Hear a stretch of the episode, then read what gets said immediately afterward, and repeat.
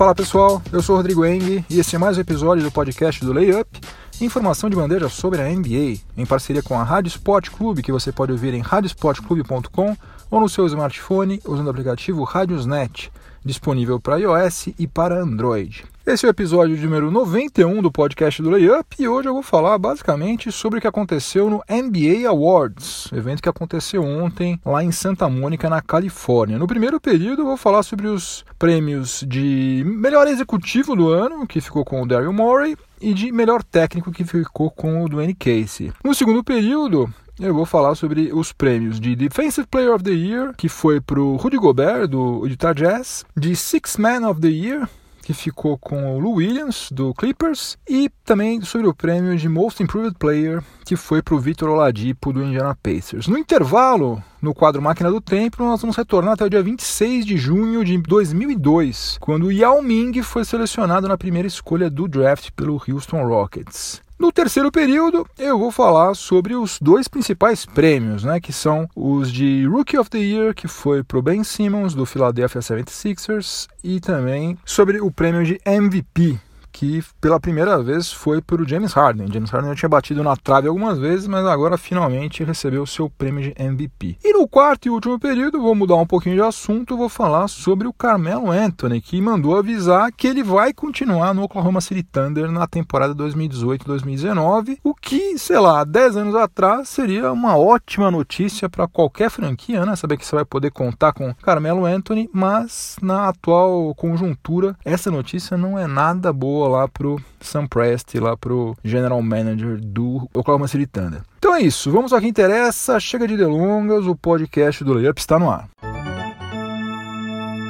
Em fevereiro eu fiz um episódio aqui no podcast antecipando o que iria acontecer no NBA Awards, que aconteceu ontem, né, no dia 25 de junho, lá em Santa Mônica, na Califórnia, como eu falei na abertura.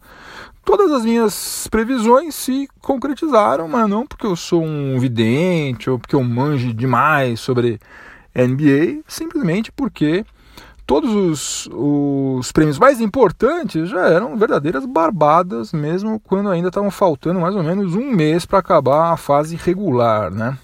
Agora, antes de eu falar sobre os vencedores, eu queria é, falar sobre uma grata surpresa que eu tive acompanhando a transmissão do evento pelo Sport TV. E eu não estou falando do fato deles terem destacado um dos meus tweets durante a transmissão, não, que foi muito bacana, sem dúvida nenhuma, mas não é por causa disso. Eu estou falando do rapaz cujo nome, infelizmente, eu não consegui guardar, que fez a transmissão ao lado do meu xará Rodrigo Alves, né? um menino espontâneo pra caramba, bem preparado preparado para ficar falando lá ao vivo durante duas horas sobre NBA, não deve ser muito fácil. E o que eu achei mais legal de tudo é que ele mandou abraços pro pessoal da ESPN, né? Mandou abraço pro Everaldo Marques, pro Romulo Mendonça, pro Ricardo Bulgarelli, né? Reconhecendo o valor do que eles fazem lá na ESPN, lá na concorrente.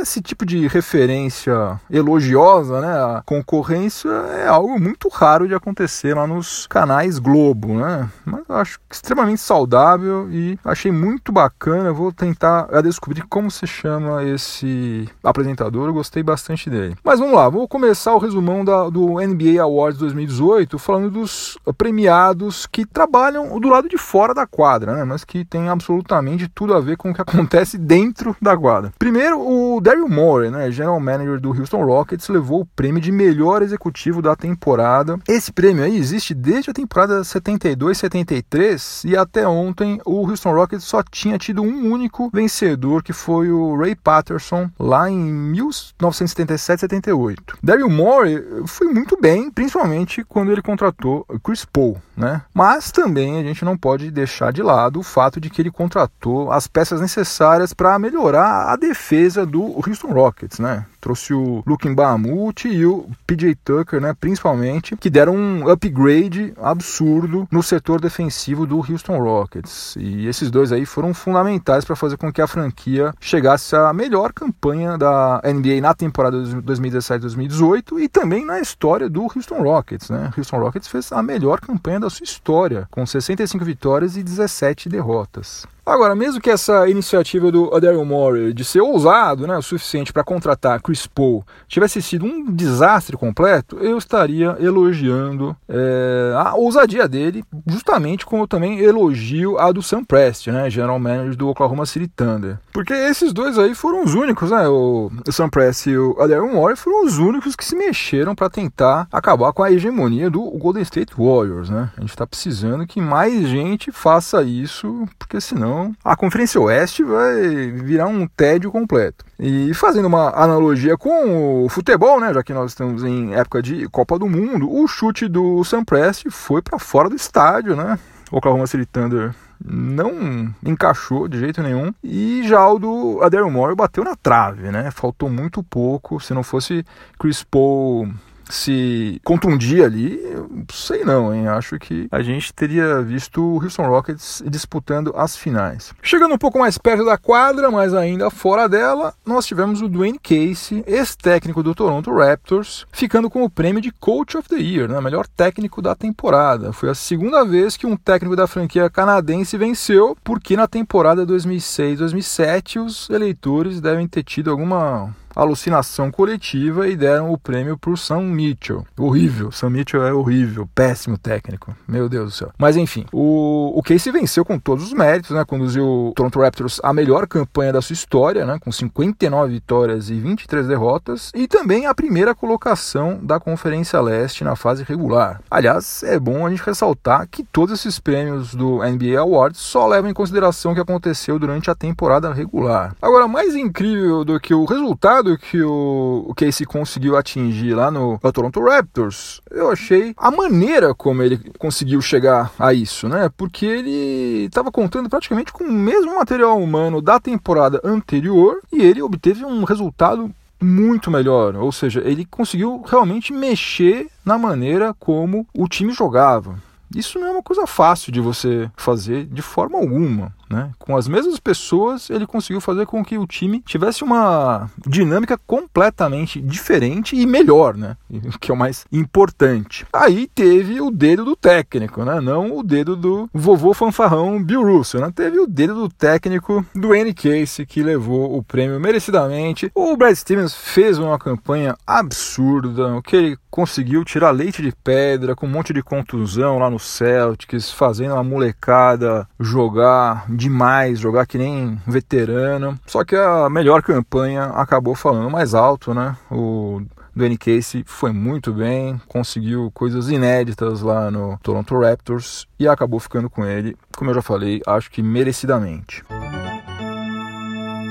No segundo período do podcast do Layup, em parceria com a Rádio Sport Clube, eu vou falar sobre três outros prêmios que foram concedidos ontem durante o NBA Awards. Entrando agora nas quadras, né? O Rudy Gobert ficou com o prêmio de melhor defensor da temporada, né? o Defensive Player of the Year. O pivôzão francês teve defensive rating de 99,5, apenas meio ponto atrás do líder da temporada nesse quesito, que foi o André Drummond, do Detroit Pistons. A diferença é que o Utah Jazz ficou em quinto lugar na disputadíssima Conferência Oeste, enquanto o Detroit Pistons fez campanha negativa e nem chegou aos playoffs do leste. Foi a terceira vez que um o jogador do Utah Jazz foi eleito Defensive Player of the Year, já que o gigante Mark Eaton levou duas vezes, uma vez em 84, 85 e a outra vez em 88, 89. O Lou Williams, alarmador do Los Angeles Clippers, levou o prêmio de Six Man of the Year, né, o melhor sexto homem da temporada. O, Lou Williams jogou jogou 79 partidas e ele foi titular em apenas 19, né, o que credenciou ele com muita folga a concorrer ao prêmio de Six Man of the Year. E mesmo saindo da reserva em 60 partidas, ele foi o cestinha do Clippers na temporada, marcou 1.782 pontos, teve média de 22,6 pontos por partida. Uma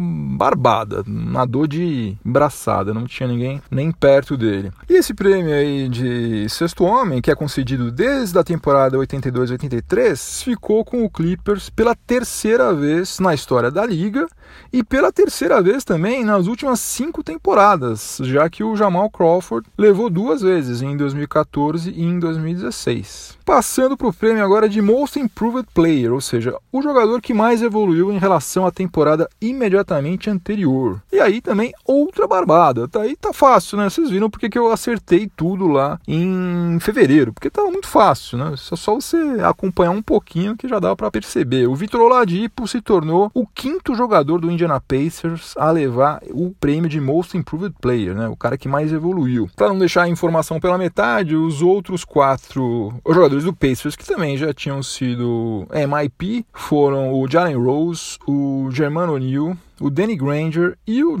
Paul George. E olha, ninguém imaginava, acho que nem ele, nem a mãe dele, nem a avó dele, nem a pessoa que mais adora o Vitor Oladipo imaginava que ele ia subir tanto assim de produção, né? Não vou ficar aqui citando uma montanha de é, números, estatísticas e tal, mas para resumir, ele melhorou em todas as estatísticas em comparação a 2016 2017, quando ele estava ainda no Oklahoma City Thunder. Aproveitamento em arremessos de quadra, aproveitamento em três pontos, aproveitamento em lances livres, rebotes, assistências, roubos de bola. Aliás, ele foi o líder da NBA em roubos de bola, né? bloqueios e principalmente em pontos. Em 2016 2017, o Oladipo teve média de 15,9 pontos em 33,2 minutos por partida. E agora, em 2017 2018, a média de pontos dele subiu para 23,1 em praticamente o mesmo tempo de quadro. Ele atuou em média 34 minutos por partida. Simplesmente incrível, inacreditável a evolução dele.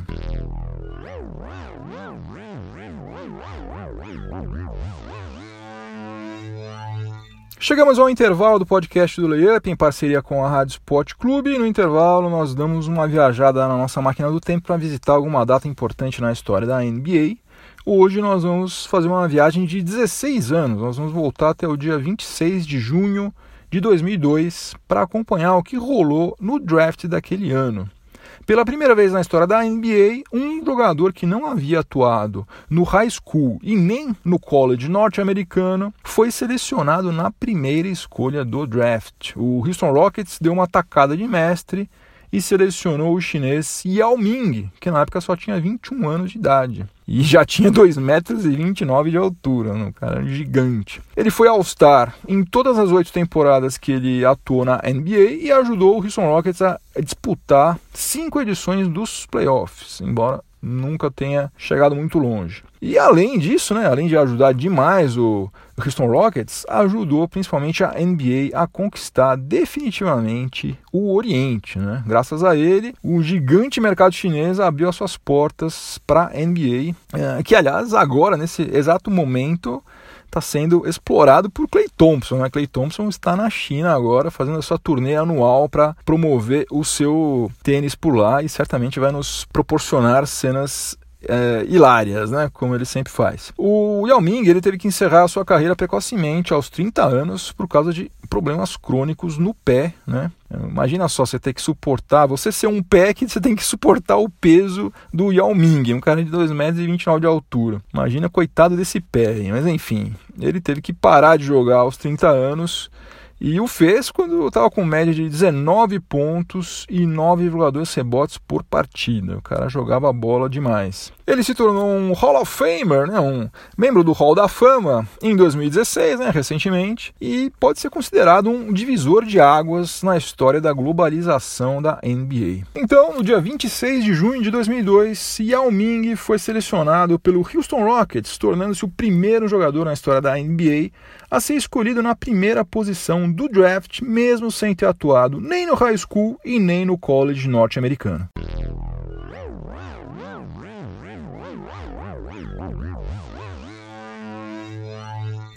No terceiro período do podcast do Layup, em parceria com a Rádio Sport Clube, eu vou falar sobre os dois prêmios mais importantes e os mais tradicionais uh, que são concedidos anualmente pela NBA. Primeiro eu vou falar sobre o Rookie of the Year, né? o melhor calouro da temporada que ficou com o Ben Simmons do Philadelphia 76ers. Ele estava concorrendo com o Donovan Mitchell do Utah Jazz e do Jason Tatum do Boston Celtics, que também fizeram temporadas espetaculares e estão, os dois, eu acho, aliás, os três, estão destinados a serem grandes estrelas da NBA. Muita gente acha que o Ben Simmons não deveria ter sido considerado calouro porque ele foi draftado em 2016, só que ele só estreou em 2017 porque ele fraturou o pé e ficou um ano é, sem atuar. Só que mesmo sem ele atuar, ele teve a oportunidade de se ambientar na NBA, né? Participou do dia a dia do, do, do Sixers, né? Viajou com, com o time, treinou, isso que é o mais é, importante, né? Deve ter feito uma, uma diferença brutal. Ele ficou treinando com todo o staff de uma franquia profissional da NBA, né? Muito diferente de você ficar treinando no college, no high school, ou sei lá, né? na Europa, na Ásia, enfim. Uh, agora, eu entendo essa linha de raciocínio aí, puxa vida, ele não é rookie, ele já estava na liga e tal. Só que o que acontece é o seguinte: a NBA precisa ter algum critério objetivo para definir se alguém é ou não é calor. Né? Não dá para ah, não, no seu caso você é calor, no caso dele ele não é calor. Não, tem que ser uma coisa papum. Esse cara é calor, esse cara não é. O critério que eles escolheram é, há muitos anos é simplesmente o seguinte: o jogador tem que estar realizando a sua primeira temporada na liga, independentemente de quando ele foi draftado e também independentemente de qual idade ele tenha. Eu acho que o maior exemplo disso é o Arvidas Sabonis, né, que foi é, draftado duas vezes nos anos 1980 e ele foi considerado um calouro na temporada 95-96, quase uma década depois, é, aos 31 anos de idade, né, quando ele finalmente estreou na NBA. Você pode não gostar desse é, critério, dessas regras, aí, enfim, mas a verdade é que essas regras estão em vigor há muito tempo, muito antes até mesmo do Ben Simmons na nascer, dele, dos pais dele imaginarem que um dia eles iam ter um filho, já tinha esse entendimento lá por parte da NBA. Então não é algo que foi criado agora para é beneficiá-lo.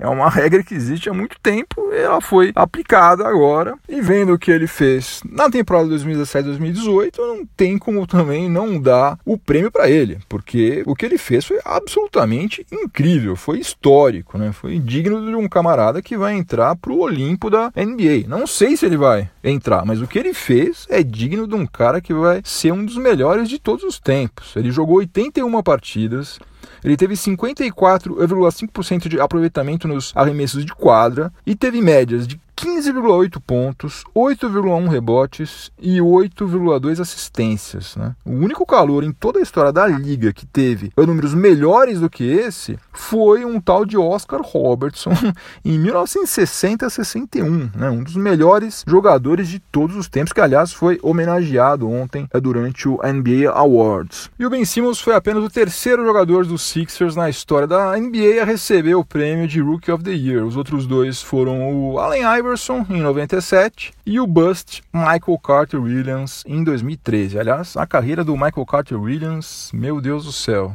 ladeira abaixo. Agora passando para o prêmio mais importante da temporada, né, que ficou merecidamente com o James Harden, o barba do capeta, como diz o Everaldo Marques, né, que já tinha batido na trave em 2015 e em 2017, né, ficou em segundo lugar nesses dois anos e agora venceu. Dessa vez ele não deixou margem para ninguém passar por cima dele, né? Ele foi disparado o melhor jogador da equipe que fez a melhor campanha na fase regular, né? E historicamente, salvo algumas exceções que confirmam a regra, essa aí é a receita clássica para alguém ser eleito MVP. O Harden teve a maior média de pontos por partida né, 30,4 pontos por partida, e se tornou o terceiro jogador do Houston Rockets a ser eleito MVP, né, já que o lendário Moses Malone levou duas vezes, uma vez em 78, outra em 81, e o Hakim Olajuwon foi eleito em 94. Uma curiosidade, dos últimos cinco MVPs, três deles foram draftados pelo Oklahoma City Thunder.